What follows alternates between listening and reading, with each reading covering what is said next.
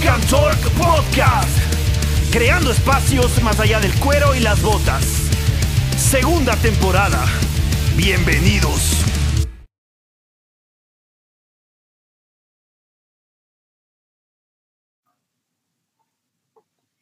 Hola, ¿cómo estamos, gente? Es un placer, un honor y un gustazo estar una vez más aquí en este Rock and Roll Podcast, en este podcast que buscamos, como siempre hemos dicho, aparte de nuestro eslogan, crear espacios más allá del cuero y las botas. En esta oportunidad queremos agradecer a todas las personas que siempre nos están viendo, que siempre se conectan, que siempre nos acolitan con compartiendo, estando ahí oyéndonos, aguantándonos todo este tiempo, que nosotros queremos traer estas conversaciones, estos tópicos, buscar la conjunción que nosotros queremos encontrar durante diferentes temáticas. Es nuestra segunda temporada, hemos tenido la suerte de conversar con un montón de gente bien bacán, un montón de personas que nos han dado la oportunidad de brindarnos su tiempo, de darnos este espacio, de darnos este este podcast, esta idea de conversar, que lo único que nosotros queremos, nosotros como hemos dicho, no somos comunicadores de facto, músico, músico, ingeniero electrónico, lo que nosotros buscamos es hablar de este género que nos gusta tanto, encontrar personas que les gusta igual lo mismo y que compartan, que tengan diferentes cosas. Como hemos dicho, todos sabemos que Dave Mustaine es rockero, pero hay 40 mil personas que le van a ver a Megadeth que son también rockeras, que tienen una vida, una historia y un estilo de cómo hacer las cosas, de cómo hacer que el rock sea parte de sus vidas. Desde la ciudad de Quito, el saludo Rubén, ¿cómo estás Brian? ¿Cómo estás niño? ¿Cómo te va? ¿Cómo ha estado toda esta semana? Bueno, gracias Rubén. Hola gente, ¿cómo estamos? Buenos días y buenas tardes y buenas noches donde nos escuchen y donde nos vean también. La verdad que nuevamente es un placer estar con ustedes, con toda la gente, con los, los que nos escuchen. Nuestra segunda temporada, nuestro séptimo programa, como siempre digo, qué increíble cómo hemos...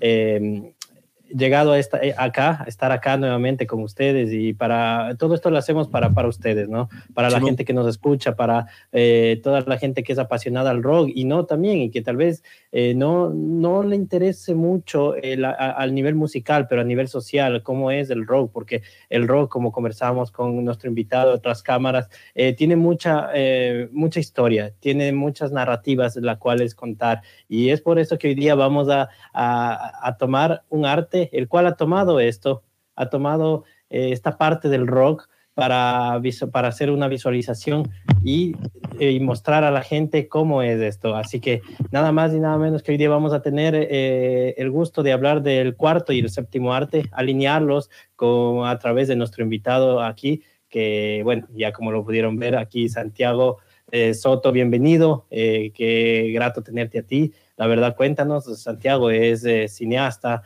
eh, también tiene eh, una licenciatura en animación digital, así que bueno, vamos a dejar palabras a Santiago para que él nos cuente más o menos cómo, cómo, cómo llegaste a esta parte del cine y tu pasión también al rock. Bienvenido, Santiago. Bueno, muchas gracias, Brian. Muchas gracias, Rubén, espero que, que estén muy bien. Brian en Italia, Rubén aquí en Quito. un día lindo, estamos aquí Em, sí, yo bueno, así para presentarme, eh, les quisiera contar que, soy cineasta, que soy músico, soy artista, digamos, en, un sentido más amplio, y que me vengo dedicando a esto ya 20 años, digamos, en el sentido de la práctica, ¿no? Porque em, apenas, digamos, salí del, del colegio, yo me gradué en el año 2000, ya voy a cumplir 40 este año, em, en la U estuvimos haciendo proyectos y además yo en mi vida aquí, digamos, personal, estuve haciendo música también, porque mi hermano Andrés, él era parte del grupo Dogma, que era del año, desde el año 95, y había, llegaron a tocar ellos en el Pululagua Rock desde el Volcán, con el nombre de Ney Los Desconectados en el año 99. Entonces yo, digamos, creciendo junto a él, tuve una práctica musical paralela que me llevó a mí también a formar mi propio grupo, un grupo que se llamaba H, de rock alternativo, y posteriormente un grupo que se llama Queen Size Bed, con el que sacamos un disco y un EP. Y por el lado del cine, digamos que en la, la universidad, en la San Francisco, donde yo estudié las licenciaturas de animación y también la de cine, eh, estuve ya construyendo mi propio trabajo con mis cortometrajes que fueron a algunos festivales en el país y también en otros países como Argentina, Estados Unidos.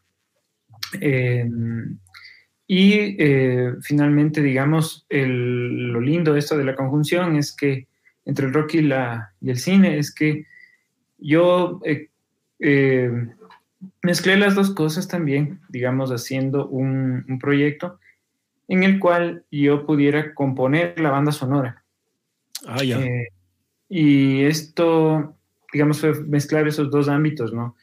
El ámbito mío académico del cine y este otro ámbito que es el oficio de, músico y de músico de rock, porque yo aprendí a tocar tocando, o sea, no, estuve en el conservatorio y tampoco estudié la carrera de música.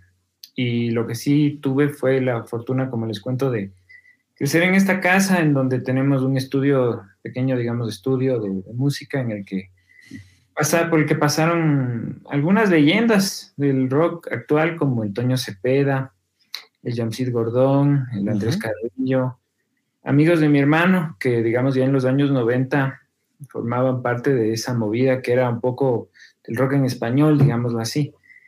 Y yo, eh, ya miembro de una generación distinta, más bien me identificaba con la onda del rock alternativo y finalmente con Queen Size Bed. Em, algo que, que, pasó fue que nosotros utilizamos la, el género del indie o nos identificamos como una propuesta de indie rock em, de una manera que fue bastante temprana para la escena local y eso nos, ayudó porque de alguna manera eh, nos volvimos un poquito como precursores de la, de la movida indie rock de Quito que fue que fue muy que estuvo muy presente en la, en la década esta que se acaba de acabar. entonces es una, una pequeña presentación agradeciéndoles mucho por el espacio y de antemano, digamos, disculpándome por cualquier, eh, cualquier imprecisión, cualquier error, digamos. Te preocupes. Muy, muy, versado en la, en la participación de un, de un, espacio tan chévere como este. Les felicito y un saludo para todos los, los amantes del rock, porque creo que es un género muy importante, como decía yo, también porque tiene una connotación de apertura, tiene una connotación de, de hacerle frente a las dificultades y eso es algo que siempre me, ha inspirado y que es mi, filosofía de vida, digamos así.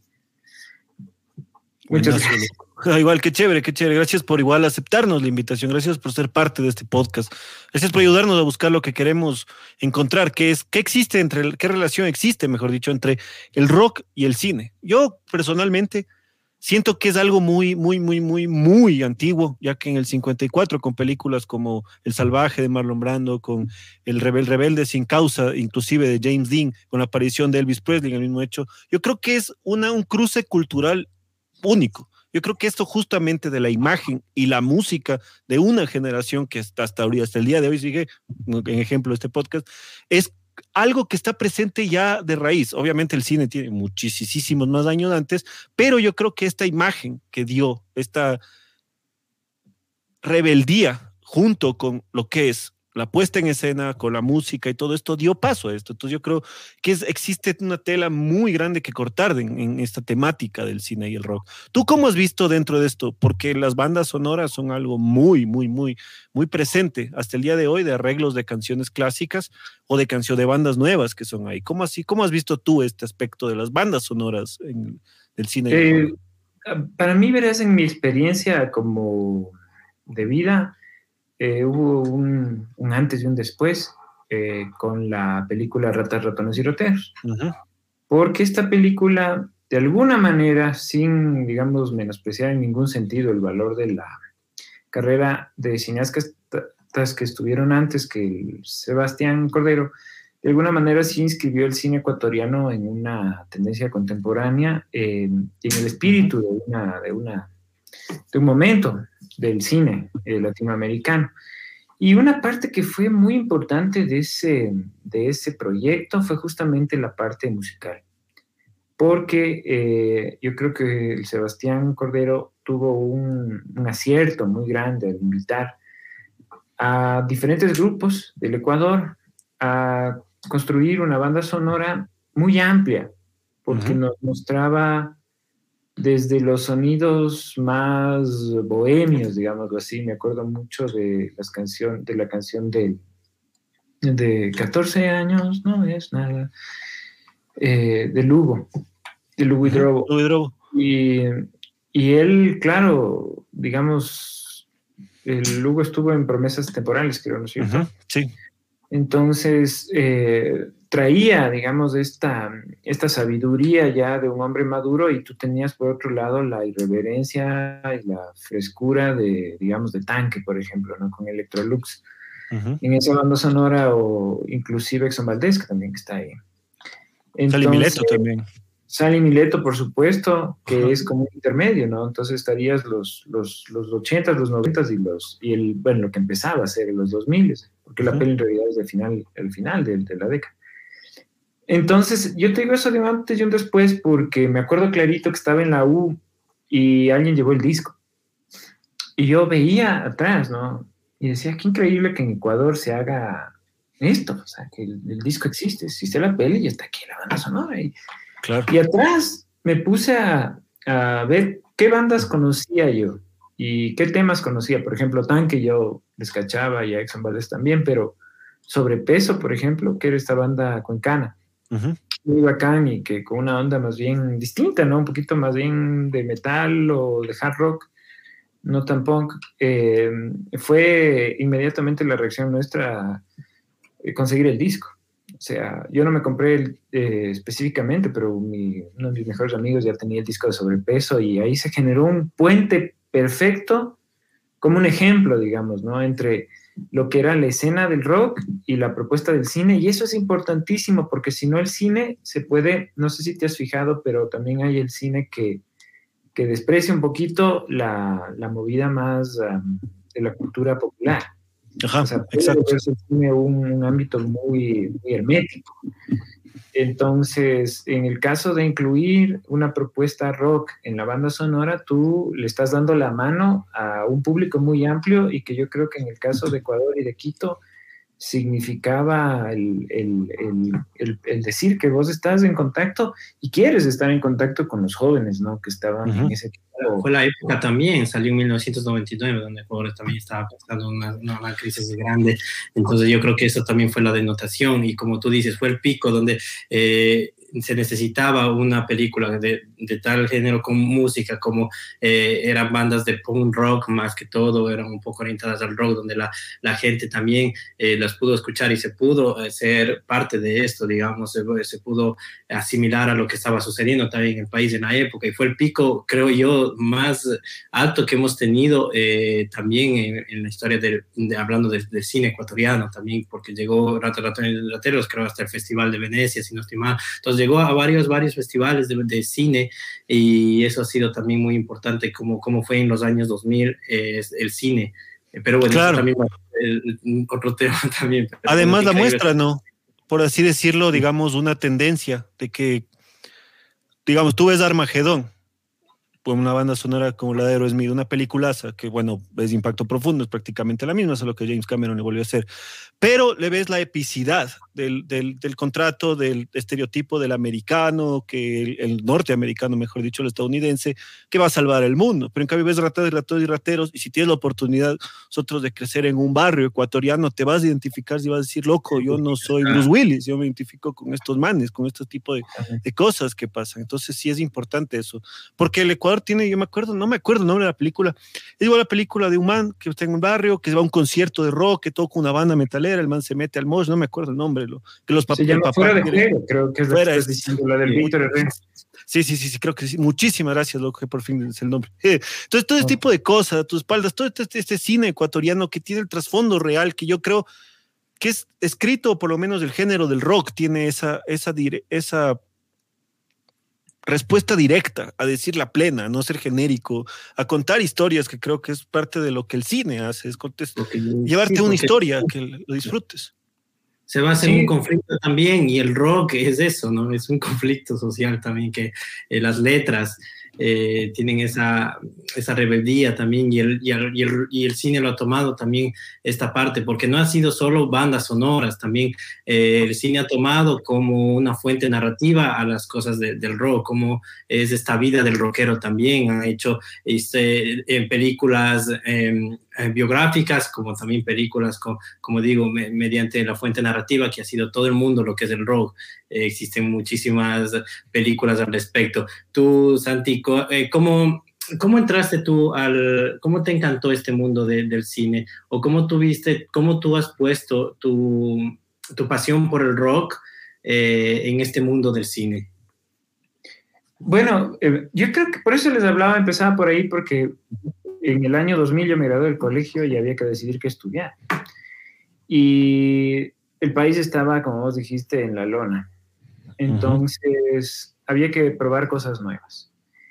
Entonces, yo era bien matón en el colegio, yo fui abanderado. Entonces, claro, mi ñaño, por ejemplo, que también era así, aunque era músico, se hizo de ley ingeniero porque era una forma, digamos, tradicional de buscar un, cierto respaldo, ¿no? Pero yo me aventé a, a, intentar algo nuevo en esta facultad que en ese tiempo, digamos, también tenía mucha frescura, que era la Facultad de la San Francisco de, de Artes, que ahora ya es, es, de comunicación, ya no es de artes contemporáneas solamente, sino que mezclaban ambas cosas. Ah, pero en ese tiempo era la Facultad de Artes Contemporáneas. Entonces yo dije, voy a entrar en la Facultad de Arte. Había la posibilidad de cruzar caminos, de, de, de, digamos, de hacer la cosa muy multidisciplinaria. Por eso es chévere lo que dijo Brian del cuarto y el séptimo arte, ¿no? Porque nosotros estábamos siempre mezclando cosas, o sea, había pintura, cine, eh, música, teatro. Yo hice mucho teatro en la U, por ejemplo.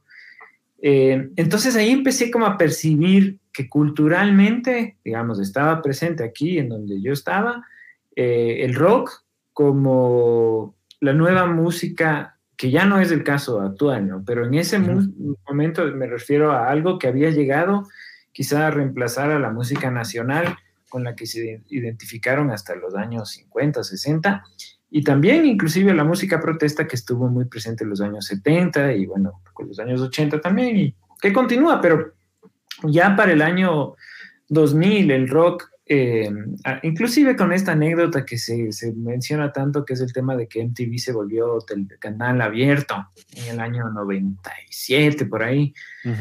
Yo creo que tuvimos acceso a tanta producción cultural que eh, eh, mi, ambiente estaba inundado de rock. Y el asunto ahí que yo he llegado a, pensar es, claro, así como nosotros estábamos en esa dificultad económica que hacía que, no sé, hacer cualquier proyecto sea complejo, por otro lado, en Estados Unidos y en Europa estaban viviendo, Europa Occidental estaban viviendo un apogeo. Entonces hubo una gran producción eh, cultural por ejemplo, en Estados Unidos, o sea, y en Inglaterra, me estoy pensando ahorita en términos de rock, entonces se produjo tanto, había tantos grupos, que era como un, un balón, ¿no es cierto? Un, un, un mundo que tú si le hacías un huequito, salía tanto de ahí. Muchísima información, sí. Que, te, que era muy enriquecedor. Y en ese sentido, fíjense que la conjunción, por eso la anécdota esta en TV tiene que ver con el formato del videoclip. Porque el videoclip es un espacio muy plástico, flexible para la expresión cinematográfica, ¿no es cierto? Y también es algo que permite hacer cosas con presupuestos limitados. De hecho, por ejemplo, esa fue una de las cosas que yo pensé, o sea, la parte, la parte racional, ¿no? El rato que decía, bueno, me, nos, eh, nos metimos a grabar un disco y yo me graduaba, estaba, en ese rato en realidad estaba empezando el posgrado y yo decía, voy a hacer los videos, o sea, es un espacio muy rico decir, tengo estas canciones y puedo hacer los videos, ¿no?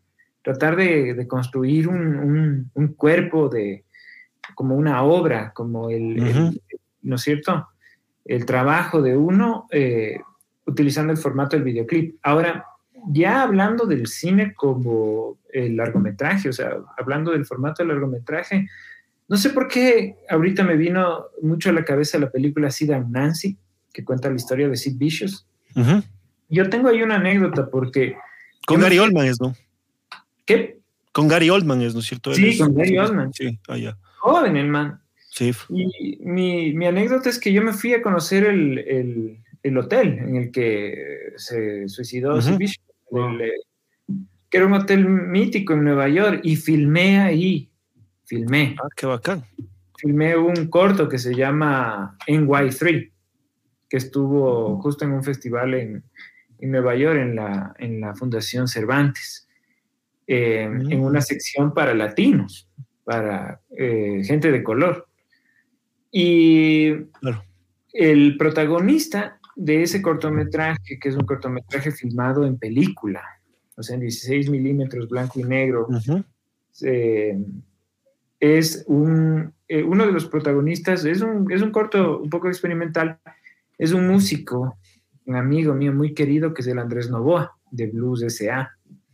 Entonces, yo estaba en ese, en ese hotel en el hotel en el que falleció Sid Vicious, filmándole a Andrés Novoa tocando encima de una cama del, hotel. Y, yo sacaba, o sea, de, la filmación, de la toma que él está encima de la cámara, de la cama tocando, saco la, cámara y enfoco el, el, letrero del hotel. Entonces, uniendo, ¿no es cierto?, las dos cosas, era como para mí era muy importante decir, y eso creo que es lo más, lo más difícil. Eh, nosotros, por ejemplo, yo como quiteño y amante de la música y del rock y obviamente conocedor y digamos, más que nada fan de las hazañas de grupos como, ¿no es cierto?, eh, los Ex Pistols. Eh, quiero ir allá, con la dificultad que fue, porque tuve que ganarme una beca de posgrado para poder irme, pero quiero ir y quiero ver, porque esa parte de la historia del arte, ¿no es cierto? No está en los museos. Exactamente. Tú tienes que irlo a ver, está en la calle, está en estos, estos espacios. El, hotel eh, fue clausurado después de como un año de lo que yo filmé. Entonces era uno de los últimos chances que había de filmar ahí adentro. Fue tan simple como, como alquilar un cuarto. Entonces, eh, bueno, yo finalmente lo que diría es que yo tengo una experiencia muy de barrio también, porque yo soy de Cotocollao y vivo en una calle muy, muy rock and roll, porque hay una fábrica al lado del condominio. Entonces. De, Inglaterra, ¿no? El estilo de Birmingham. Exacto. Entonces yo me siento muy identificado con eso porque amo el arte, pero sé que también el arte en nuestras condiciones de vida ha significado un poco de, tierra, de piedra, de, sucio, como dicen ustedes, de, botas y de cuero, ¿no? O sea, de, hacerle frente a una, cosa medio tuca. Entonces, eh, les quería mencionar eso porque, claro, creo que era muy importante para mí en ese momento y, digamos, en general como joven, atar las cosas, o sea, decir, no están desconectadas. Puede ser que Metallica haya llegado a Quito 20 años después de lo que debió haber llegado, pero está, ¿no? Yo claro, llegó. Aerosmith en el, en el, último concierto que hicieron aquí, y después de eso ya los manes ya ni, terminaron la gira. Claro. Entonces, eh, bueno, yo creo que conectar esas partes, o sea, conectar lo nuestro y entender lo que yo vivo con lo que pasa en la tele, con lo que pasa en, los medios de, rock y de música, es lo más difícil. Exacto.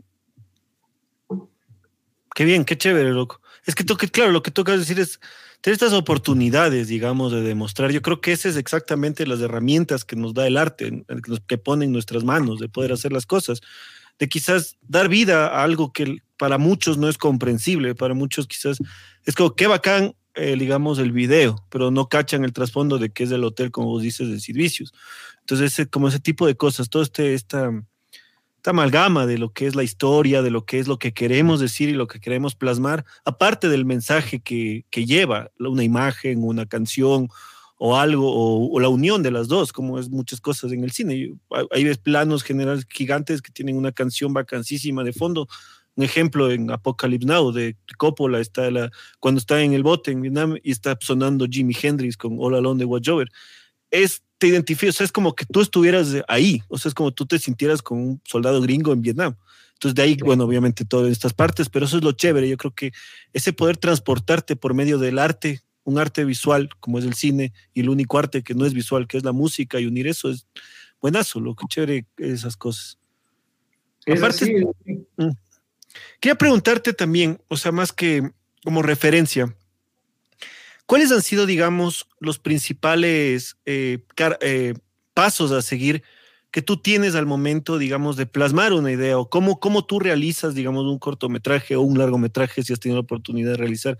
¿Cómo se plasma? ¿Cómo, cómo, cómo haces lo que tienes en tu cabeza en una pantalla? Eso es lo que yo siempre, siempre he querido preguntar sobre el cine. Sabes que a mí, por ejemplo, creo que el rock me ha influenciado mucho porque yo en un momento trascendental, que fue la adolescencia, ya me metí al mosh, ¿no es cierto? Y en el mosh, tú no sabes de dónde viene el golpe y tienes que seguirte moviendo. Claro. Entonces, eso se metió en mi forma de hacer las cosas, ¿no? O sea, yo no quería que mi producción estaría, estuviera contaminada de un exceso de planeación, de diseño, ¿no es cierto? Ah, ya te cacho. Sino que tú logres, no solo en el, en el, resultado final, sino en el proceso, mantener esa vitalidad que tú sientes en el mosh, por ejemplo, ¿no? Porque yo, lo que me pasó fue que vi, digamos, en mi colegio, cómo las cosas pasaron de ser así como estables, ¿no? Digamos, clase media, a de repente toparse con un montón de huecos que aparecían, digamos, en la imagen esa bonita de, lo que uno de niño quería. Y así como vas creciendo, vas esperando, ¿no? O sea, llega tu cumpleaños, la Navidad, dices, voy a comprar un nuevo Nintendo, ni sé qué, o lo que sea, y no puedes. Yo patinaba y de repente ya no podía comprar patines. Quería, o sea, quería crecer como cualquier niño en las direcciones en las que tú tienes tus aficiones, pero de repente todo se nubló. Entonces, una imagen de la que yo siempre hablo es que, por ejemplo, con mis amigos teníamos, imagínate, quinto, sexto curso, que ya fue cuando entró el dólar, ¿no es cierto? Teníamos a veces un dólar, loco. Cada uno, por ejemplo. O ya uno tenía cinco, otro tenía uno, otro tenía tres. Y había los conciertos de rock en el Miami. Entonces ahí los conciertos costaban, al menos algunos costaron un dólar, de entrada te costaba un dólar. Y la mayor diversión que tú podías tener en ese rato en donde estás clamando por diversión, por cultura, por, ser, por, ¿no? por ser parte de algo, era entrar a un concierto. Yo tengo, por ejemplo, ahí en la cabeza mucho un concierto de, me acuerdo que fui a escuchar Misil. Misil y eh, era, o sea, parte de eso era la participación, porque tú entrabas a bailar ahí en el mosh, entonces eras parte de lo que estaba pasando en el escenario. Claro. Una parte que se, se me metió a mí en ese, en ese contexto fue eh, por la formación que tú tienes, como, digamos, haciendo alusión a esto que vos dices, Rubén, del proceso, es que cuando vos empiezas a hacer cine o quieres empezar a hacer cine, una de las primeras cosas que haces es empiezas a tomar fotos. Y la clase, por ejemplo, de fotografía, de introducción a la fotografía, era con fotografía todavía con rollos, por ejemplo, en nuestro caso, en el año 2000, que fue introducción a la fotografía, primer semestre. Entonces yo tenía mi cámara, loco, una cámara que me, que me dio mi viejo, y era todo terreno esta hueva. Todavía la tengo. Entonces yo empecé a hacer fotos de conciertos y de Mosh y de toda la de toda la escena que estaba ahí pasando, porque eso es lo que yo vivía. Y era algo espectacular, además era la parte más emocionante de mi vida. Entonces, yo tengo recién, verás, justo estaba chequeando los archivos del, del pasado, de mis fotos, así que he tomado, y encuentro unas fotos que le tomé al grupo Selva en una presentación que hicieron en la, en la San Francisco, en el Teatro Calderón de la Barca. Y esto es bonito porque es en película, como te digo, o sea, con rollo. Ajá de color. Y veo, y verás, hay una, una foto del cantante de Selva, donde todo el fondo está oscuro, pero como le estaba pegando el, foco, el, reflector, el spotlight, él sale en una, en una imagen muy plana, porque recibía tanta luz en comparación con el fondo que la imagen del, del cantante se volvió casi como un, como un stencil. Ya color, en donde tienes un rojo y un azul que le hacen a él un, un ícono total, ¿no? Y eso era bonito porque yo creo que me di cuenta que eh, sabiendo o explorando el medio de la película, de lo, de lo cinematográfico y de lo fotográfico, tú lograbas plasmar ¿no es cierto? Lo que tú sentías cuando estabas en un concierto. Y una cosa que pasa en el, en el, en el mundo del rock para mí es que los cantantes se vuelven como ejemplos de vida, ¿no? Por eso me hablaba, te hablaba un poquito del, del tema de concierto ese de Misil, porque así siendo como muy sincero a esa edad y vos 18 años, bueno, en ese concierto de haber tenido yo unos 17, 16, yo me quedé sorprendido porque el man era la, el más admirado, o sea, el cantante de, de Misil era, o sea, todo el mundo le veía con un gran respeto, inclusive el tema del atractivo, ¿no? O sea, una persona muy atractiva y, yo quería como, justamente vos empiezas, es como que nosotros no teníamos muchos eh, actores famosos, por ejemplo, en Quito. No, es que decías tal y tal y tal son estos actores que yo que me identifico. Pero los que sí tenías eran los cantantes de tus bandas, o los guitarristas, los bateristas, ¿no? Ellos eran los protagonistas del, de la narrativa esta que es la que, la que nos contaban los conciertos de rock. Entonces, para responderte a tu pregunta, yo creo que sentía todo eso y decía, ¿cómo hago que eso que yo siento se plasme en algo? Y el comienzo de eso fue la fotografía. Ah, fue ir a tomar fotos. Entonces me, me, volví un fotógrafo escénico, o sea, pero por, por decisión.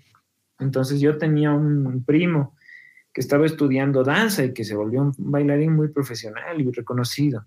Entonces yo todas las veces que el más se presentaba estaba ahí y fui desarrollando la técnica, justo como te digo, para de alguna manera haciendo algo con mi cámara, lograr que esa, esa imagen no fuera solo un registro, sino fuera una imagen impactante, ¿no? Por eso también te comentaba que en ese cortometraje que filmé en Nueva York, en ese hotel, utilicé película blanco y negro de alto contraste, para que el documento de que yo estaba ahí, en un lugar en el que yo quería estar y que tenía mucha significación para mí, fuera impresionante.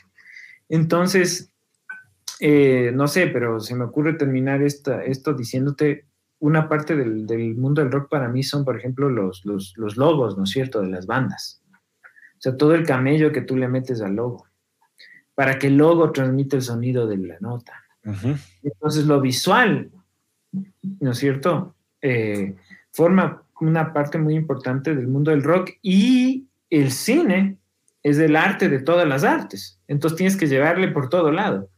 Entonces, tiene que estar la fotografía, tiene que estar el sonido y, y la actuación también tiene que ser eh, parte de eso, el performance, la puesta en escena, el vestuario, todo esto. Yo creo que eso debe haber sido algo que me impresionó mucho porque me daba cuenta que los músicos, a mí me gustaba Korn, por ejemplo, también en su momento, hacían mucha, hacían mucho trabajo escénico. Y habían bandas de chicos de mi edad. Yo me acuerdo en el colegio, por ejemplo, en el, en el festival ese que hacían de, de los grupos de, de, colegiales, que un grupo de, creo que eran del Liceo Internacional, se pusieron unos trajes y, y, y utilizaron ya las luces para transmitir que esta propuesta de rock hardcore, de hardcore que ellos tenían, no estaba como dialogando de alguna manera ya, no sé, creo que en ese tiempo todavía no había Slipknot, pero con cosas internacionales y con esa intención. Entonces, bueno, me hice un poco un champús aquí respondiéndote, pero empezaba por la foto y después entras a todo lo escénico. Es complejo, ¿no? ¿No? Y, y em, pero creo que la intención más importante era que tú hay algo dentro de ti que tú quieres representar. Entonces, empiezas por ahí, empiezas teniendo esas experiencias que te marcan y esa necesidad de expresarlas te lleva a buscar técnicas para impregnarlas, ¿no es cierto?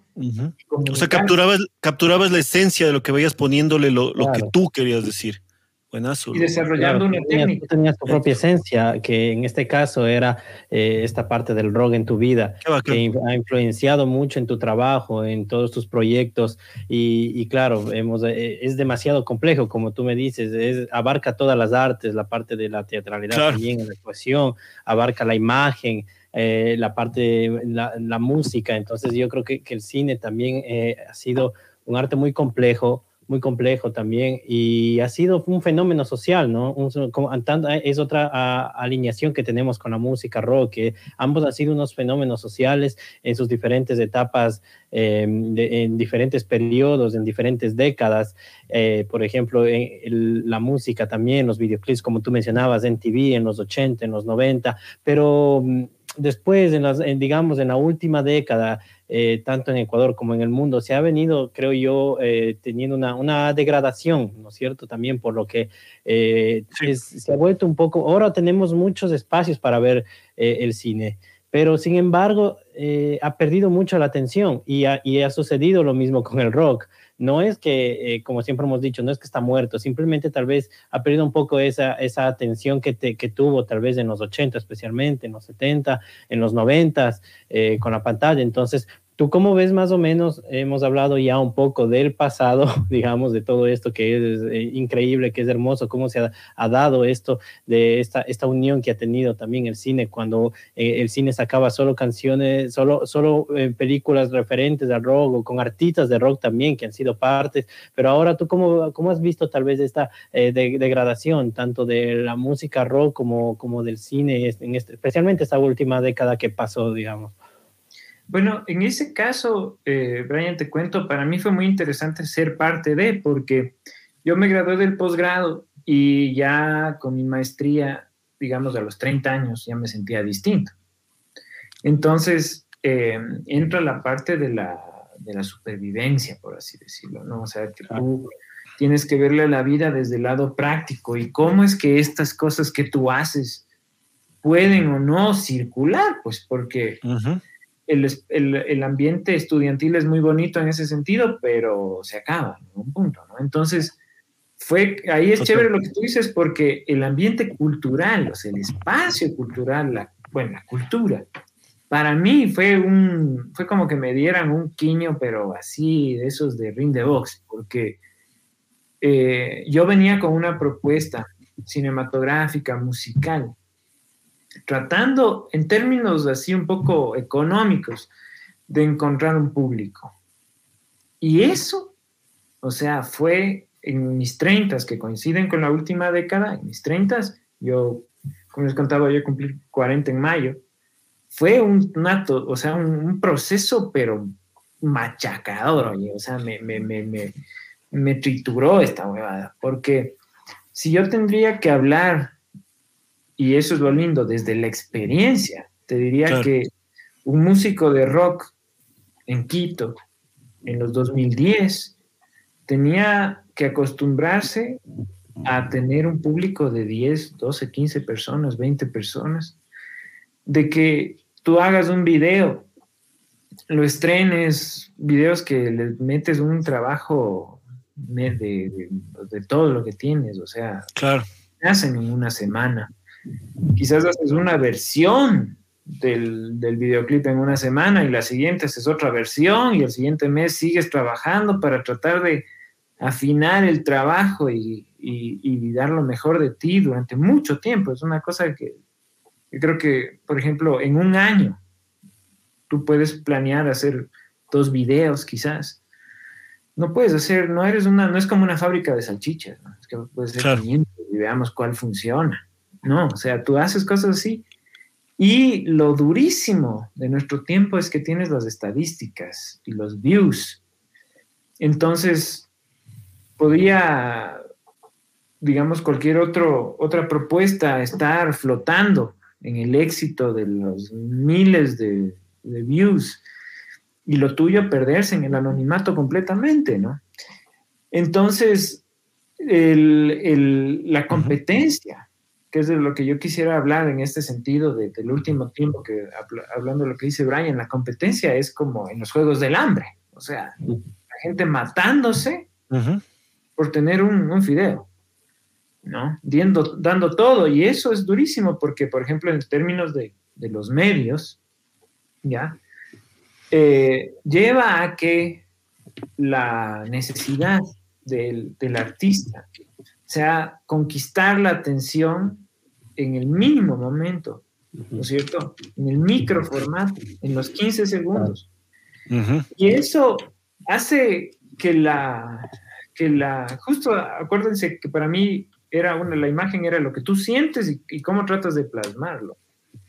Pero si lo que tú sientes es rico, es complejo, ¿no es cierto? O sea, tiene, aristas. Un montón de aristas, exactamente. Tiene aristas.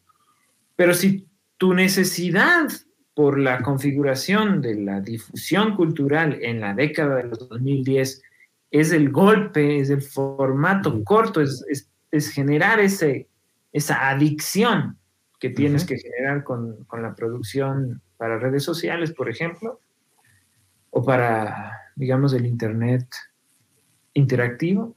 Entonces, tu, tu, tu, tu motivación llena de aristas no tiene cabida ahí. ¿No? No, no, no tiene mucha, mucha forma de, de, ser transmitida y se nula. Entonces, el, el, ganador de la década de los 2010 fue el reggaetón, fue la música urbana, en donde la, el modelo de producción, ¿ya? Y esto quizás influencia también el, el ámbito del cine. Eh, tenía que ver con la eficiencia que ellos lograron para producir en cantidad y en ese nivel de eh, espectacularidad.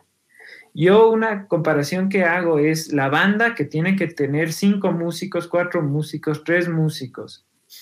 Y el MC, que yo digo, puede ser, no estoy menospreciando el trabajo de nadie, pero que puede ser mucho más eficiente porque tengo preparada el track en la compu y yo solo tengo que cantar. Entonces, si es que hasta económicamente, si tienes un público de, no sé, X personas y tienes que dividirlo para uno, es lo mismo que si tienen que cinco gatos regresarse a la casa. Entonces, eh, ese, esa búsqueda de la eficiencia, o sea, de que, de que, lo que, de que la producción artística sea tan, tan, tan eh, digamos, eh, capaz de generar esa, esa, esa, esa ganancia, entonces hizo que se pierda mucho de la riqueza de lo que venía, digamos, inspirando, yo creo, a muchos creadores que crecimos en un ámbito, en un ámbito distinto que tampoco hay que, romantizarlo, porque no significa que los noventas o los dos miles eran súper chéveres ni nada. Lo que yo sí creo es que mi experiencia fue difícil porque yo ya como adulto y como profesional me di cuenta que la competencia, como les digo, la imagen que tengo es la de los Juegos del Hambre, ¿no? O sea, que un músico, un cineasta, una banda de rock o una película tenía que pelearse hasta, no sé, la muerte por conseguir casi nada, ¿no? Por conseguir un número, por ejemplo, ¿no? Porque cuando tú tienes los views, dices, tengo miles de views, eh, pero es un número. ¿Y cómo es que eso se transmite en, algo más palpable, en tú ser parte de, un, de, una, de una colectividad, en que se generen realmente relaciones, ¿no es cierto?, entre las personas. O sea, que por eso es que yo hablo mucho de los conciertos, porque los conciertos eran un espacio en donde pasaban muchas cosas. O sea, la gente se conocía, se afinaban los, los, los vínculos, se proponían cosas, nacían Totalmente. bandas. El proyecto, todo, sí, es verdad. Es como el tejido social, digámoslo así, ¿no? Exactamente. En donde empieza a fluir esa riqueza de la creatividad, porque es un tejido, o sea, es una, es una, es una superficie en donde todos están conectados, pero en cambio la última década produjo como unos puntos que concentran todos los, la, imagen más clara es lo de los views, ¿no? Que concentran los 100, las 100 millones de reproducciones. Y eso ya no es un tejido, es unos puntos saliendo. Son picos. Son picos y el resto está en un, en un, en un agujero negro. Eso. Pero es que justamente lo que tú decías de la fábrica de salchichas, loco. Vamos a pensar una cosa, eh, comparándolo en términos cinematográficos también con poco de las propuestas que ha habido. Eh, Martin Scorsese, un gran director, uno de los mejores directores de la historia, mejor dicho. Si es que no vayan a ver Cado del Terror, vayan a ver Buenos Muchachos, o sea, vayan a ver todas las películas, Última Tentación de Cristo, todas las de él, son buenísimas. Él decía que en cambio, suponte, la época esta en la que vivimos actualmente cinematográficamente hablando es la de Marvel, la de los héroes. O sea, es chévere, es la, digamos, es la representación actual de lo que uno creció viendo en su infancia y cuando ya tuvo los medios para poder producir, quisieron películas multimillonarias y taquilleras. Ahora, lo mismo pasó con la música. Digamos, es una producción en masa que tienes que verte 40 películas. Y en la música tienes a 40 artistas, entre comillas, por así decirlo, que usan canciones que se roban música de otras personas que tienen la misma progresión de acordes y que son construidos en masa, como si fueran. Es prácticamente como o comes, o es como el pollo frito, puedes comer en el KFC o en el, de la esquina con las salchipapas. Va a haber millones y millones en todo lado, pero tú tienes la decisión de escoger qué comer, pero no dejes del, el punto de vista de que es un pollo frito, no es un plato gourmet, no es un cordon bleu. Entonces, yo creo que esta mismo, o, sea, o, el, en el cine, hacer el remake del remake del remake, entonces, este tipo de cosas yo creo que pierde la originalidad. Yo creo que esa es la, la grandísima, digamos, yo creo que estamos viviendo un oscurantismo cultural muy grande en el mundo entero, porque se pierde. Suponte un ejemplo, los noventas. Vino un man que ganó con guion original una película que se llama Pulp Fiction, el grandísimo Quentin Tarantino. Guión original. O sea, él podía haber hecho un remake de Gladiador, él podía haber hecho Ben Hur otra vez. Entonces, ¿qué hizo él? Escribió una película, puso escenas que a él le gustaban, creció su esencia y ahora hay miles de personas que quieren copiarle a Tarantino. A lo que me voy es que hay un montón de cosas, también aspectos de que quizás sea, digamos, el momento de cierto género musical, de ciertos artistas y de cierto, digamos, obviamente por el cambio generacional, pero hasta cierto punto, ¿qué tan beneficioso es eso? O sea, ¿qué tanto de respaldo va a tener? O sea, yo creo que en unos 30 o 40 años, cuando vengan dos o tres géneros musicales o no sé, la música japonesa invada el, invada el mundo con guitarras eléctricas otra vez ellos ya no van a tocar, ellos van a ser dueños de tiendas de Nike, o sea, no van a ser músicos. En cambio, ahorita le tienes a Axel Rose, le tienes a Gene Simmons, a, los Motley Crue que siguen girando, siguen haciendo su música. Scorpion recién lanzó un tema. Entonces, yo creo que ese redescubrimiento que necesita la sociedad entre lo que es basura cultural y lo que es de verdad un mensaje o algo original que viene acarreando muchos años, yo creo que es un aspecto que tiene que verse, como te digo, el remake del remake del remake. O sea, yo dirijo una película que fue escrita hace 50 años. Es como, está mejor porque no hago una película bacana de lo que está pasando ahorita y digo la plena. O sea, yo creo que ese tipo de cosas son aspectos que no es por defender ni menospreciar a todo artista, que cada quien es libre de hacer y escuchar lo que quiera, ¿no? Como dice Don Ramón, pero cada uno es libre de hacer lo que se le dé la regalada gana, pero sí tienes que tener los conceptos y los contextos de que usted no puedes comer todo el día. Hay un documental que se llama Super Size Me, lo, te muestra que no puedes comer todos los días lo mismo. Te hace mal. O sea, no es bueno para vos. Entonces, ese tipo de cosas. Porque lo, lo siguiente, la, la, pregunta que quería hacerte terminando esta conclusión de este tema, es dentro de los diversos géneros que tiene el cine, ¿cuál te parece, cuál para ti es el, el, digamos, el que más eh, disfrutas o te gustaría hacer?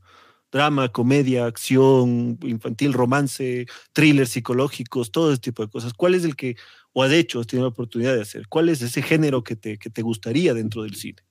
Claro, verás, eh, ahí hay una respuesta bien bonita porque eh, mientras estábamos conversando de esto me da un poquito de miedo porque decía, hay algo que uno, en lo que uno tiene que ser autocrítico, ¿no? O sea, mi gusto por un artista no significa que tiene que tengo que imponerle. a todo el mundo, exacto. E inclusive en mi caso, por ejemplo, yo tuve esta sensación de, bueno, quizás ya no soy joven, o sea, ya no soy parte de la cultura juvenil y, peor si es que soy artista y soy músico y cineasta y ya no puedo entender algo que está pasando fuera de mi radar. Quizás tengo que aceptar que también la vida es así. Inclusive, ahí viene la otra cosa, porque aquí estamos conversando tres hombres y vos dices, bueno, en los 2010 hubo un gran movimiento cultural por eh, escuchar el, punto de vista de las mujeres, ¿no? que son más de la ah, mitad de la televisión. Y yo trato de no ser demasiado, digamos, académico, quizás porque pasé 10 años en la U.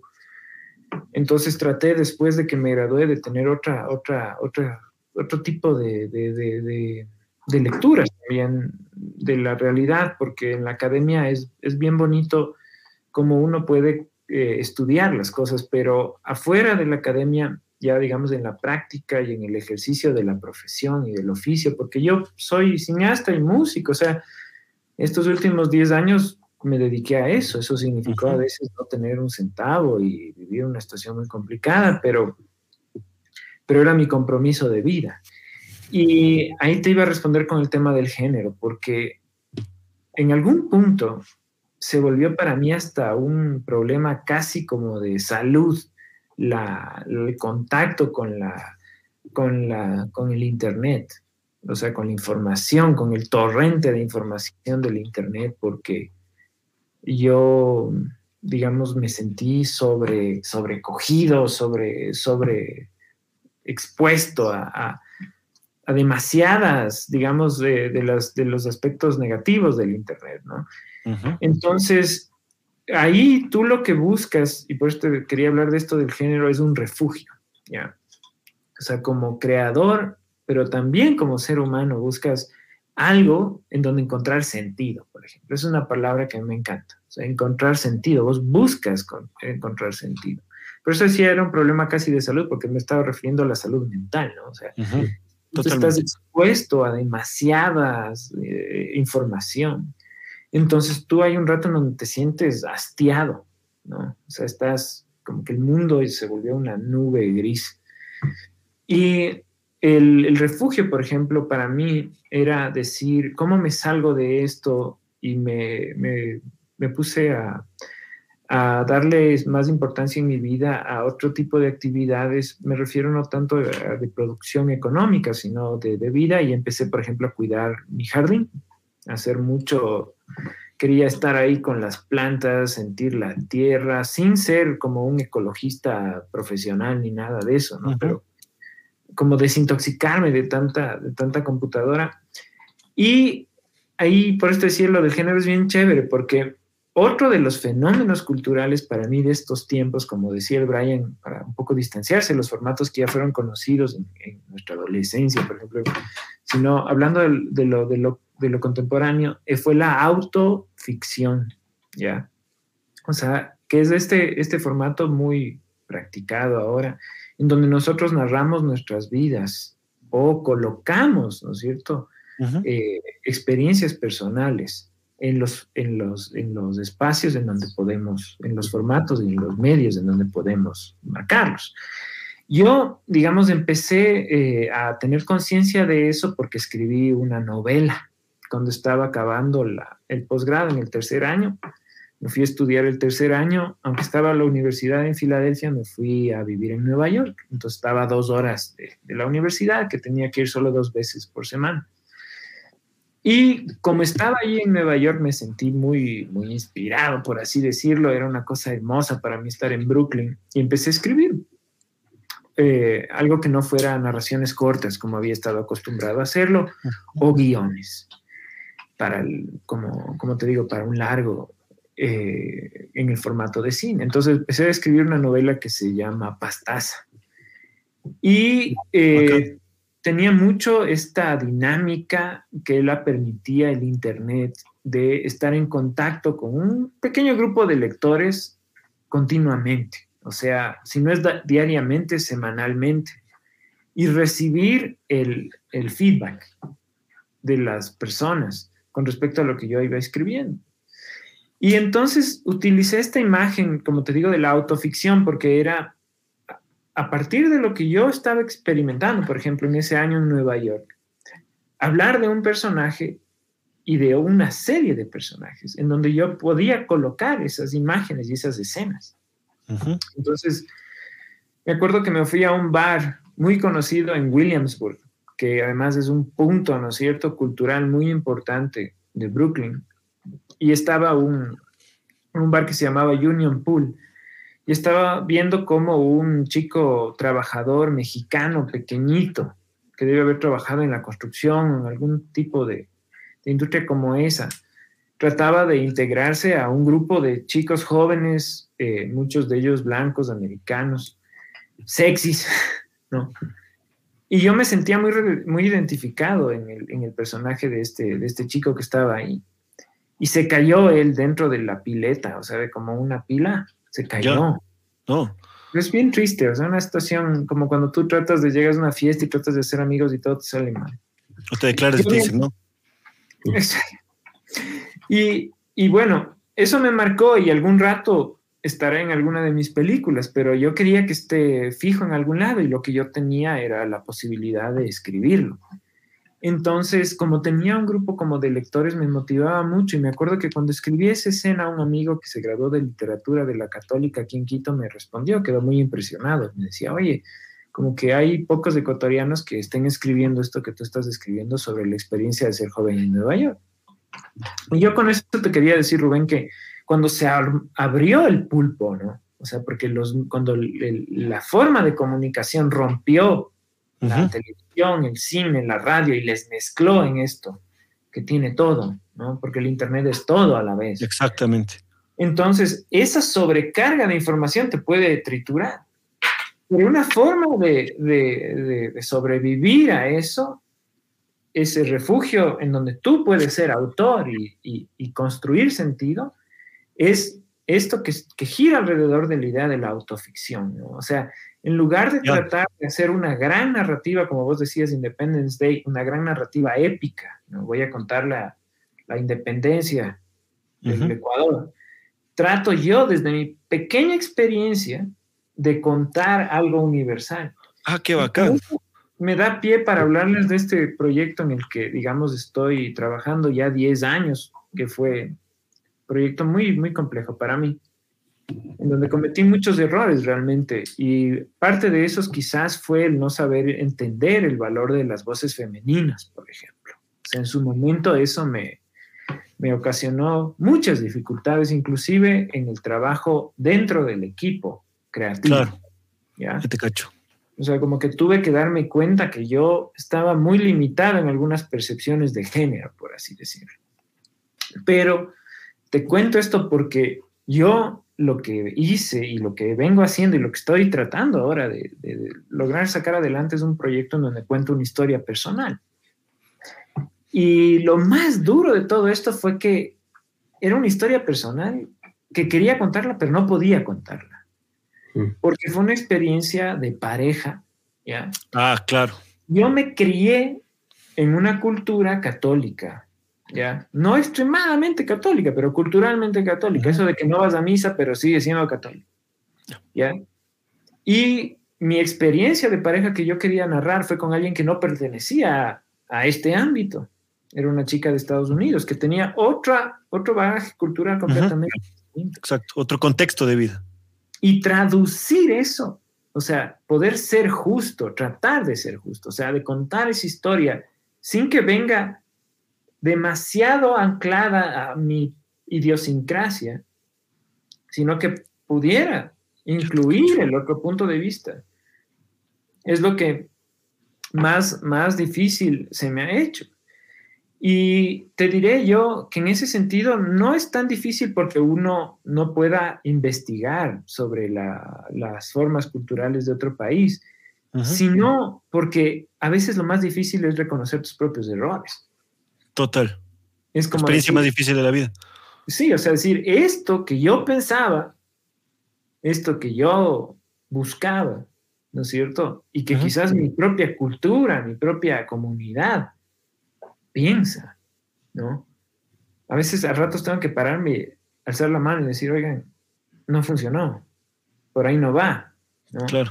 Aunque eso quizás sientas que te va, te va a tirar todo, todo encima. Y quisiera terminar diciéndoles que el año pasado fue muy difícil para mí y en algún momento estaba yo solo, en un tiempo del encierro, ¿no es cierto? No había cómo salir, yo estaba solo en esta casa, que es la casa en la que yo me crié, pero que, en la que mi familia no estaba, porque mis viejos se fueron a vivir al valle.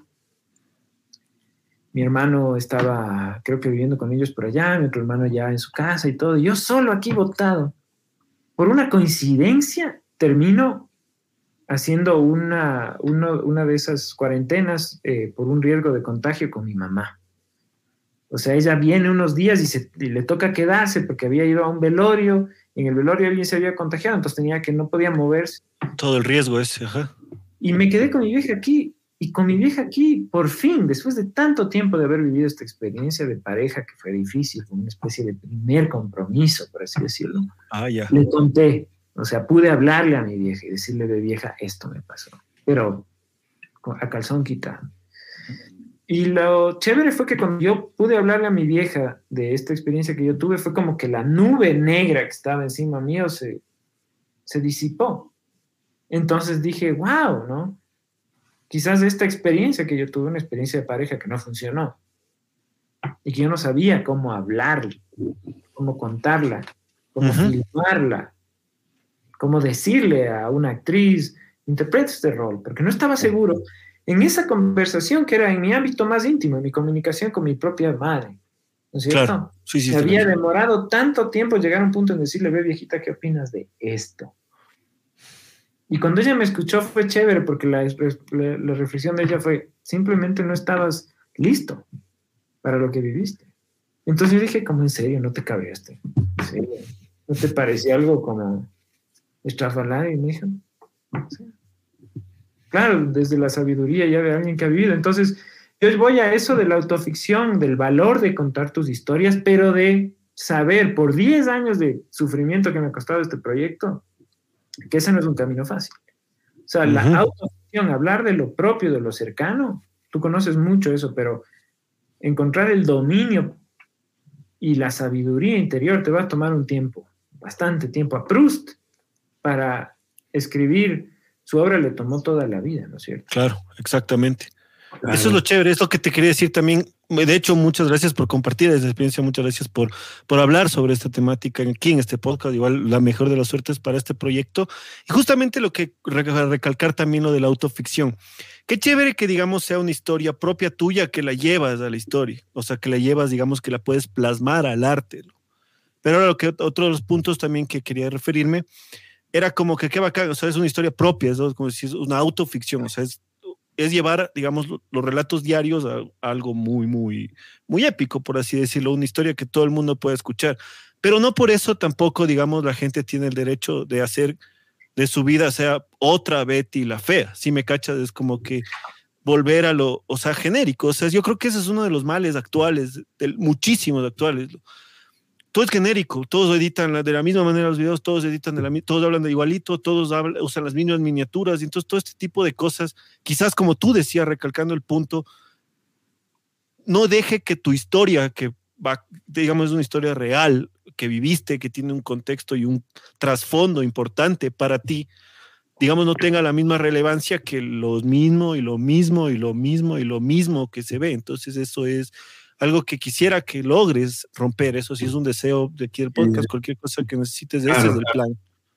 También con todo yo creo que también tiene que ver la, esencia que tienes tú, eh, Santiago. Por ejemplo, tú dices, sí, esta, eh, me sucedió esto y claro, con el Rubén, gracias también por eh, compartirnos esta experiencia contigo, porque puede ser que también otras personas o, se identifiquen con lo tuyo, pero claro, como dice Rubén, que no sea tal vez como un Betty la o como estos, estos programas que son así, sino que tengan esa esencia que tú has venido teniendo desde, desde hace años, con esa esencia del rock también, y contarla de una manera distinta, ¿me entiendes? Con esa autoficción que, que, estás nombrando, que se ha vuelto tan, tan famosa en, en la última década. Entonces, yo también, bueno, creo yo que nosotros tenemos mucho, es una montaña de, de, contenido que se tiene ahora y como tú también mencionabas, es, es, en poquitos segundos donde tú debes enganchar a las personas a que vean tu contenido. Por ejemplo, tú vas a, a Netflix y ves un poco, unos 10 segundos la película, tú ahí decides, la persona decide, ah, me gusta, no me gusta, y pasas, y pasas, y tienes una montaña de contenido donde eh, la verdad tienes que lograr atrapar a esa persona en, poquitos segundos. Creo que eso también ha cambiado con referente a lo que era en un pasado, donde te ponían ahí eh, en broadcast y tú tenías que ver, porque ver, porque no había otra opción, o sea, no podías elegir, no podías cambiar de o podías cambiar de canal, pero al final eran las, las, eh, em, canales de películas y basta. Eh, entonces ahora tienes eso. Yo también quería, bueno, ya antes, antes, de, antes de terminar, más o menos tú, ¿cómo ves y cómo ¿Qué consejos darías a las personas que tal vez quieran seguir, son amantes del cine y quieren desarrollar más allá de solo apreciarlo, también quieren desarrollarlo? Eh, ¿Qué consejos les darías también a estas personas? Eh, porque es, como tú dijiste, es un camino duro. Tú has dicho, costó en esta última década, como dices, pelearte con todos y por lograr un espacio. Más o menos tú ya nos contaste que estás trabajando en, esta, en esta producción. Más o menos, ¿qué también estás haciendo tú aparte de esto? cómo estás trabajando y qué consejos también darías a las personas que quieren meterse en este mundo, ¿no? En este mundo del, del, cine. ¿Cómo, cómo, ¿Qué consejos darías de aquí para también un futuro, ¿no? Viviendo también la realidad que se vive, que es durísima, pero eh, aún se tiene posibilidades también para eh, salir adelante.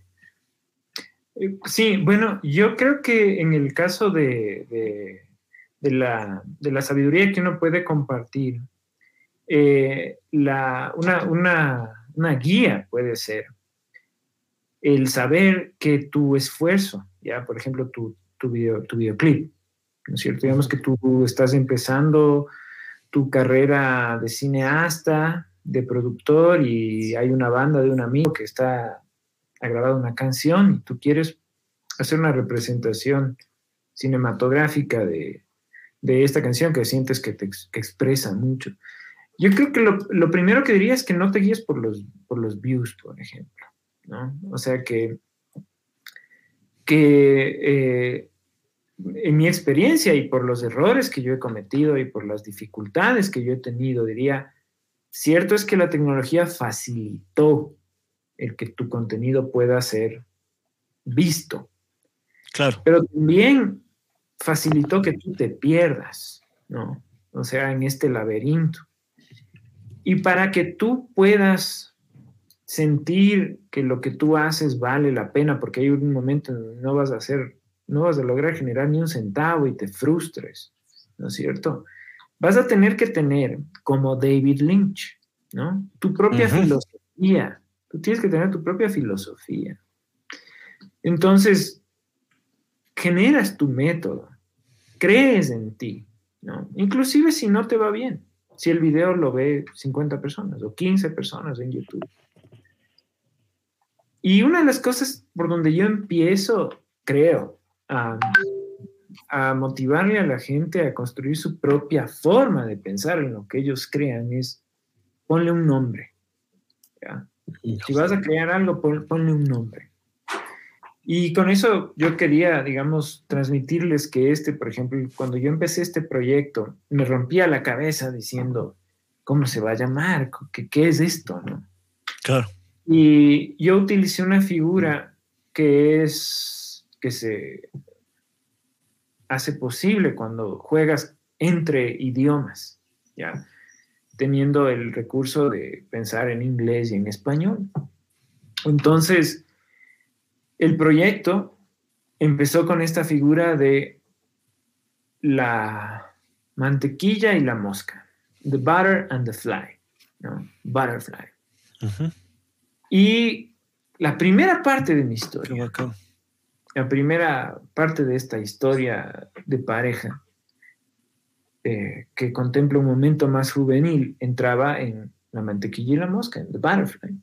Y para mí era muy importante, por ejemplo, y no, quiero dar un ejemplo que sirva, como vos dices, de consejo, Brian. Porque como era una historia de amor, hay el amor joven y después qué pasa con ese amor cuando ese amor crece, ¿no es cierto?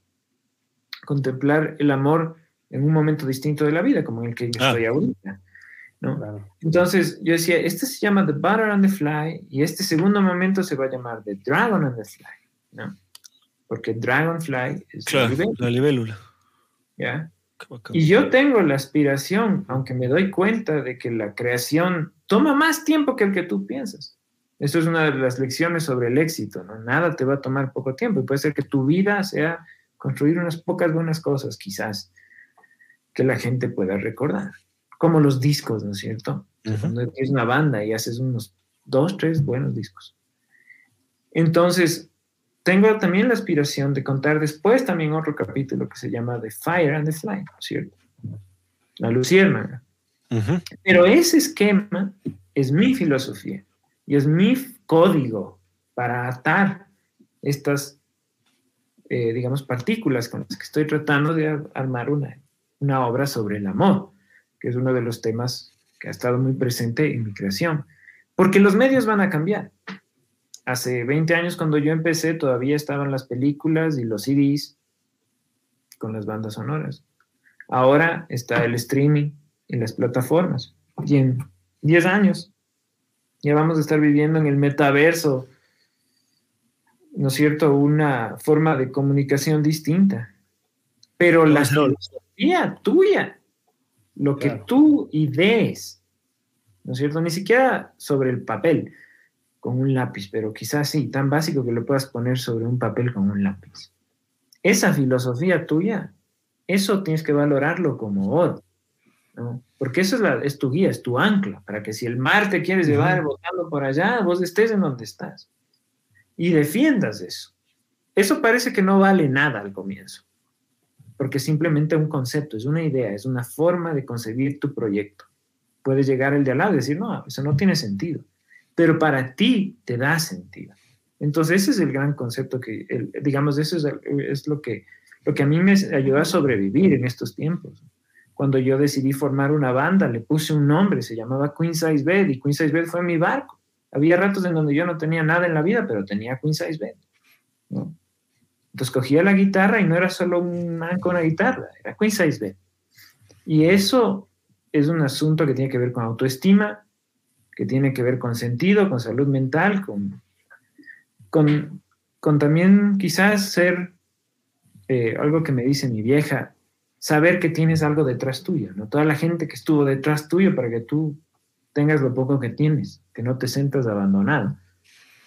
Entonces yo, creo que, no sea solo Santiago Soto tal vez, sino tenga eh, esa identidad diferente, tal vez Santiago Soto de la banda, de, de esto, ¿me entiendes? Con este nombre, como tú dices, qué importante que, que es eso también hasta para que tú, para que la gente te reconozca como tal vez no solo el nombre, ¿me entiendes? Sino tú siendo esta persona que hizo esto. Entonces eso también es importante, tal vez de ponerle un nombre a las cosas y que ese nombre se identifique con, eh, con lo tuyo, con lo que estás haciendo y con tu esencia también que tienes. Sí. Hasta para que te motive también, digo yo, ¿no? Hasta para que te motive un día que dices, te levantas y ya no solo ves tu nombre, sino tú eres de tal banda, eh, tú creaste esto, entonces eso también te va a ayudar eh, motivacionalmente, ¿me entiendes? Para que sigas adelante, yo creo. Tú, Rubén, decías, querías preguntar algo antes de terminar. Ah, sí, gracias, gracias, Santiago, qué chévere, qué chévere, todo lo que nos has dicho han sido cosas bien, bien pepas, loco, o sea, cosas bien, bien, bien, bien pensadas, porque hemos encontrado y hemos, hemos buscado y logrado ver la conjunción del cine y el rock, o sea, más allá de, las, de lo típico, más allá de los soundtracks, más allá de las participaciones de estrellas de rock en, en varias películas, incluso de como principales actores de tales, sí ha sido Porque eso lo consiguen en Wikipedia, la verdad, ese, tipo de, de, cosas, ¿me entiendes? Pero tal vez eh, las anécdotas, las historias de una persona que tal vez le gusta tanto la música rock y mete esa esencia en lo, en lo que es producir, en lo que es su vida en el cine, pues eso no van a encontrarlo tal vez en Wikipedia, eso solo se puede encontrar eh, conversando, interactuando, o si como tú decías, el contacto con la gente, ese enlace, tal vez, tal vez en algún concierto o en algún evento, pues solo se, se, se vive así, entonces... Sí eso también, es verdad. como decía Rubén. Tú lo has dicho, Miro. Más que todo porque me llevo lo que tú decías. Yo tengo una banda que se llama Dead y es como que a veces no hay nada, loco, no hay trabajo, no hay nada, pero hay eso. Eso es lo que rescata, es como la boya en el mar que uno tiene de la vida. Entonces quería, justamente eh, partiendo desde este tipo de cosas, quería hacerte una pregunta eh, compuesta de dos partes. Eh, es ya netamente, digamos, es como un refresh de todo lo que hemos conversado con el podcast, que ha sido chéverazo, loco. La primera es, verás, a mí, parte desde aquí. A mí me encanta el, cine de drama de gángsters. Las películas de Martin Scorsese, una historia en el Bronx, Buenos Muchachos, Casino, todas esas películas vacancísimas, del Padrino, incluso de Coppola. Pero mi director favorito, porque he visto todas sus películas, me parece un genio, es Tarantino. Entonces eso es lo que yo te quería preguntar. ¿Cuál es el, porque como mencionaste también a David Lynch con The Game y el, Arrival, que son películas, ¿no? que, el cine es increíble.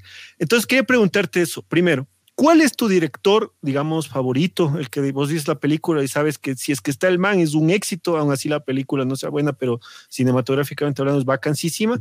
¿Y cómo ves tú? Esa es la primera. Y la segunda parte es, ¿cómo ves tú la evolución de esto del, streaming? Si es que va a matar al cine, como se ha preguntado muchísimo durante mucho tiempo, porque literalmente tienes todas las películas que vos quieras en tu celular. Entonces eso, eso es lo que... Esta pregunta de dos partes quería hacerte, Santiago.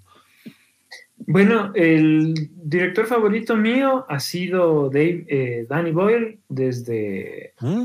creo que sexto curso cuando vi la primera vez Trainspotting, que ya tenía en ese tiempo como cuatro años de estrenada. Me dijo un amigo que ya entró a la San Francisco, que estaba en primer año de artes, me dice, ve Santiago, ven a ver esta huevada, no vas a creer. Y en VHS, en el cuarto del man, pone Trainspotting con doblaje español, entonces lo escuchamos con acento de actores españoles. Entonces, Hostia, tío.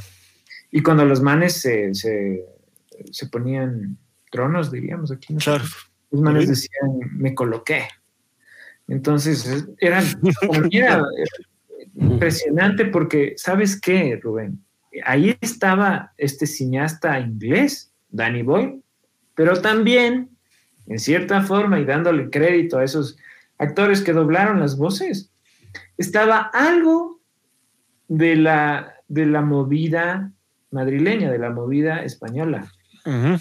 Linda, porque quizás el otro, verás, es Almodóvar para mí, ¿no? O sea, yo me acuerdo de haber visto, bueno, en ese momento Trainspotting, que era increíble, y ya voy a decir una cosita con respecto a la música de Trainspotting, pero también en ese tiempo fue cuando Almodóvar hizo Todo sobre mi madre. Claro. Y, y tú decías, ¿cómo puede ser que un tipo tenga tanto dominio de los sentimientos del ser humano para hacer esta película? que a mí, que soy un chamo de 18 años que me gusta el rock, me encante saber sobre la relación que estos personajes tienen en sus relaciones personales. Exacto. Entonces, el melodrama de Almodóvar, que, que, quizás tú lo sientes propio como latino, y la onda, el estilo de Danny Boyle, ¿no? que ahí viene la parte de la banda sonora, porque la banda sonora de Trainspotting es increíble, increíble. Yo después de ahí pop, algunas bandas, sí. Es el reflejo, ¿no? De la sociedad inglesa. Y es una progresión, porque el man como que va haciendo esta investigación de qué bandas, qué canciones significaron qué a lo largo de los años para contar la historia de una generación entera. Uh -huh. Así hemos de ser en Ecuador algún rato, ¿verdad? Y ahí le ato con el tema del streaming. Yo creo que no importa, ¿verdad? No importa lo que importa para mí es que nosotros contemos nuestras historias. ¿ya? Habría que hacer una película en donde nosotros contemos y utilicemos el rock, por ejemplo, a los que nos ha tocado. Para contar algo, yo quiero contar una historia de amor en Quito, en el centro, por ejemplo. Pero no volverle una imagen de cartón, sino una narración de quienes han estado alrededor mío. Y saber utilizar la música para ubicarle a la gente ahí. Uh. Es uno de los mejores recursos que uno puede tener. Entonces, no depende tanto de la plataforma del streaming, o si es que cambia el streaming hacia algo nuevo que nosotros no conozcamos y que tengamos que empaparnos para manejarlo y tratar de ser parte de, sino de que las personas que hacemos diferentes cosas nos aprendamos a llevar y a conversar y a colaborar, aunque seamos distintos. Eso en el Ecuador fue un desastre la última década, porque todo el mundo estaba peleándose. Eso es cierto. Entonces, hasta formar una banda era más difícil. Pero en cambio, si es que logramos como entender, ah, bueno, yo ya creo que sé cuál es la bronca y no quiero ser parte de esa bronca, sino más bien generar el vínculo entonces tenemos la oportunidad, te digo eso porque el cine es un espacio en donde tú tienes que eh, trabajar en equipo. Claro. Y, el, y depende de ese equipo, es como en el fútbol, ¿no? Si es que todos están jugando hacia el mismo objetivo, se logra. Entonces, por eso te diría, no creo que es el streaming, sino que creo que es los vínculos personales. Ya te digo, sabiendo que hay dificultades, porque como rockero te voy a decir una cosa en la realidad hay unas divisiones súper tenaces, ¿no? En donde tal grupo escucha tal cosa y no quiere saber de tal grupo que escucha tal cosa y cuidado vos menciones esto a este grupo porque no, no, no, ¿no? Cierto eso. Esta es mi burbuja y yo ahí me protejo y todos nos conocemos y, y es mágico cuando eso se pincha y dices, oye, déjate de cosas, ¿no? O sea, somos seres humanos, no es que tú eres rockero, reggaetonero o una persona culta o alguien que fue a una escuela Ivy League, ¿no? Exacto, loco. Eso no es, sino que es, es el puente, como la canción de Cerati, ¿no? Es el puente. Ese es el que tiene, el que tiende ese puente, es el que genera la, es, la, es el que genera la cultura. Entonces, yo te di eso porque me di cuenta al final que el arte no es un asunto de técnica ni de tecnología. Eso está ahí. Pero es de relaciones. Las relaciones son lo que. Entonces, es como en una buena banda. Si es que los manes se quieren, son buenos panas, la banda dura. Pero si es que en cambio el vínculo es hacer plata, no sé. Claro. Se pelean. hace, un buen, disco y se acabó. Entonces, ¿cómo generas eso? Ahí está. Hay que quererle al otro y quererse uno mismo y generar ese puente. Increíble. Claro, esa conexión que dices, ¿no? Esa, esa unión, eso es lo que se debe generar en todo, en todo tipo de artes, porque eh, es, es verdad lo que tú dices, se, se ve bastante no, que a alguna persona le gusta este, este, estilo de cine, a la otra persona no, que le tiene sus mismos ideales, que una persona tal vez es, feminista, la otra no, que la otra es derecha, izquierda, y, y, en todo es religión, música y en el rock. Entonces yo creo que este también es una de las cosas que nos ha impedido también avanzar y generar cosas, porque yo creo que el conocimiento, la capacidad se tiene, simplemente que es esa falta de relación, de conexión, de vínculo que se tiene con eh, personas que tal vez estás hablando de lo mismo, pero tienen otras, otras ideologías, otras ideales también, ¿no?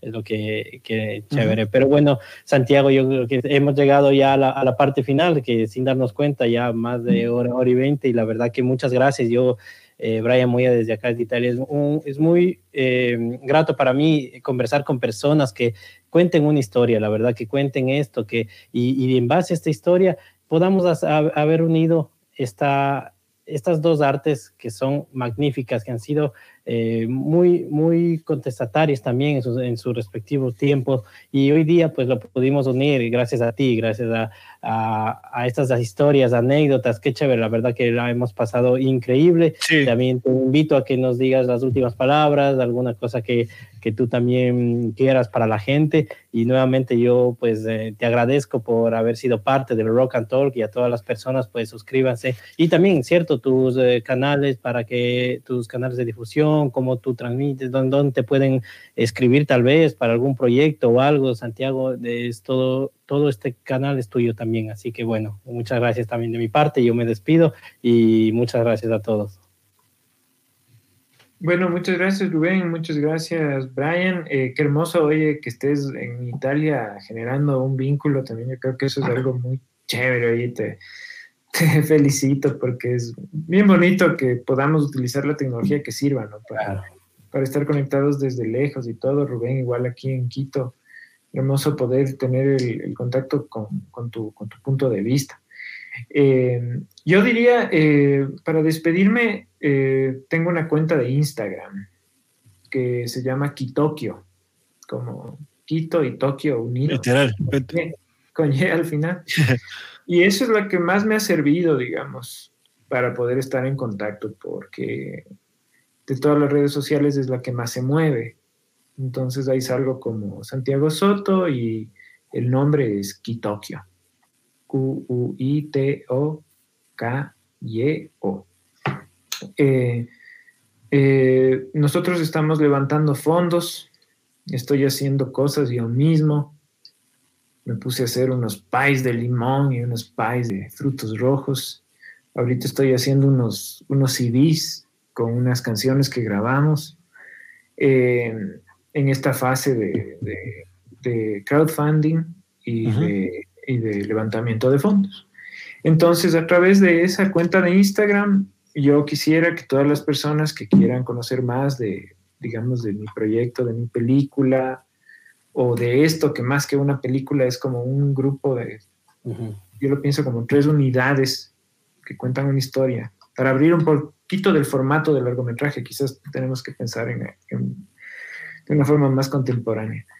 Eh, o que les guste la propuesta de Queen Size Bed de, de rock indie, que me sigan y, y, ¿cómo se llama? Que me escriban y es, es, realmente para mí, yo les digo, cada persona, o sea, una persona que te quiere, que quiere valorar tu trabajo es, es importantísima. No es cuestión de 5 mil, 10 mil, 20 mil. Es uno y cada uno es, es, una gran, es, un, es un gran valor que tienen para, para poder seguir produciendo, sobrevivir y contar las historias que hacen que la vida sea más, más bonita, ¿no? que nos motivan y que yo creo que tanto a ustedes les siento que son personas que aman el arte, aman la música, les dan una, una razón para disfrutar de, de, la vida y, de, y creer en la, en la, humanidad inclusive. Qué chévere. Entonces, Gracias, Santiago. Qué chévere conocerte, loco. Qué chévere tener esta oportunidad de conversar en esto. Igual, muchas gracias por ayudarnos a encontrar la conjunción del cine y el rock. Yo creo que desde sumerios, fenicios, minoicos, griegos, romanos, egipcios, hindús, japoneses, chinos, todas las culturas incas, mayas, aztecas, yo creo que todos creen en lo mismo, lo, solo que para unos era verde, otro era azul, otro era amarillo. Y esto es justamente lo que el cine y el rock busca, de que no importa lo que de dónde vengas, es lo mismo, todos vemos, todos pateamos hacia la misma dirección. Entonces yo creo que este tipo de cosas y de ayudarnos y conocer gente chévere es lo que este podcast logra, loco. Y eso, muchísimas gracias, Santiago, muchísimas gracias una vez más por darnos tu tiempo, por estar aquí. Y como dijo el gran Chespirito, nos vemos la próxima semana a la misma hora y por el mismo canal. Nos vemos y larga vida al rock and roll. Muchas gracias por conectarte. Nos vemos en una próxima ocasión. Rock and Talk Podcast.